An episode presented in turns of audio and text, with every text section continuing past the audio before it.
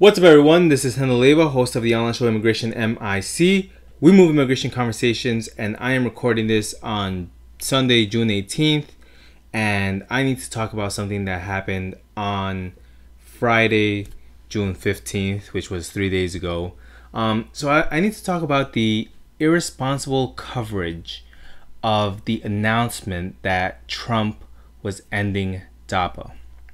Now, the reason why I call it irresponsible, and, you know, specifically, I need to call out Fusion and the New York Times, was because of the specific way that it was reported. First of all, you have breaking capital letters, like as if it's this like huge life-changing thing. Um, it said that Homeland Security has rescinded DAPA, which protected parents or U S with U S citizen or permanent resident children from deportation.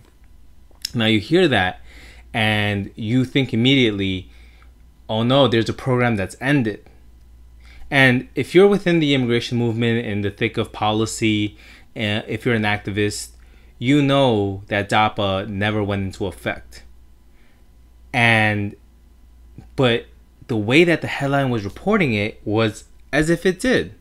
And of course it didn't. But again, with if you're inside immigration activism, you know this, but most people aren't. So of course, I start seeing panic all over social media, all over Twitter, all over Facebook. And I think that's incredibly irresponsible of outlets like the New York Times, like Fusion, and, you know, specifically Fusion. You know, they, they do they tend to do pretty accurate reporting to really send everyone into a panic. Now, for myself, I mean, there were there were a couple months ago when like everybody started reporting Trump is going to uh, um, what was what was it? Trump was going to see. It gets so confusing because I don't even remember what it, what it was. Trump was going to pursue possible uh, bipartisan comprehensive immigration reform, and it, that turned out to be a lie hours later. So, of course, I took this news about Trump canceling DAPA and letting DACA stay or expanding it with a grain of salt. Because until I see something in writing from those people in the White House, I don't believe anything they say. It's just, even if they do have it in writing, until it, it's actually signed into law, those people are liars. You can't believe anything they say up there. They're not, I mean, come on, they're just not reputable.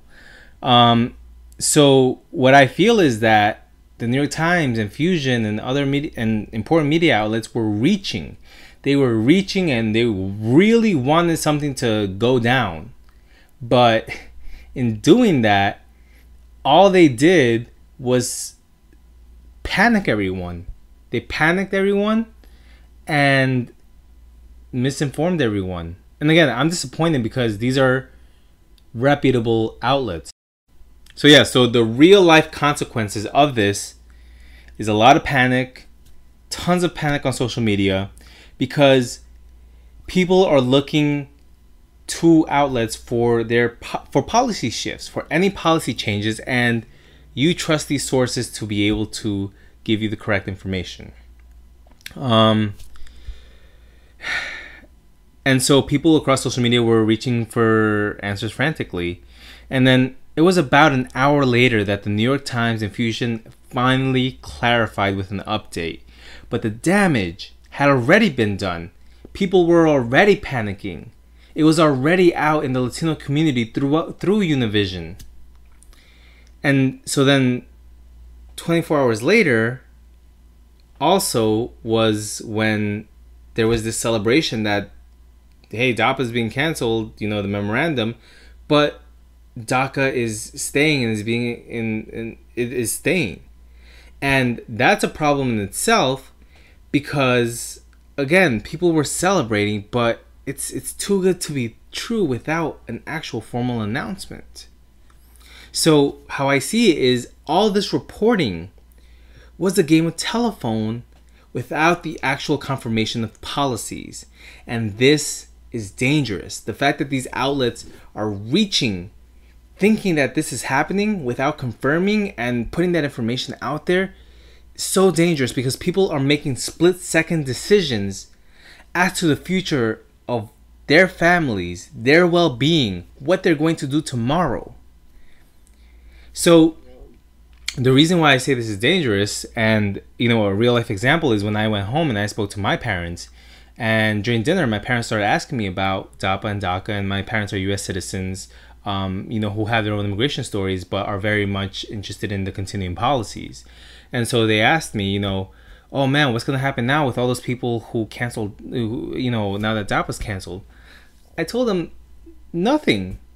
I mean, nothing, nothing different's going to happen. People still live in the same fear because nothing has changed. Nothing has shifted. But my dad thought that it was an actual policy that had been canceled. But, and then it took a lot for me to explain to him that it was only a piece of paper that Obama signed that never went into effect, and it was just Trump ripping up that paper, meaning that he just wasn't going to push for any sort of like executive order in that way. But it took a lot for me to convince my dad, because he said, but that's the way that the Spanish outlets had re reported it. And I said, yes, because the information, the misinformation came from the English outlets. And again, it's irresponsible reporting, and that's what I just kept repeating over and over. It's irresponsible reporting. But of course, it's understandable for like the, the consumers of this news to think that that's what's happening. So the people that I'm looking at right now is the reporters at the New York Times, the reporter at the Washington Post, the reporters at Fusion, Time Magazine, et cetera.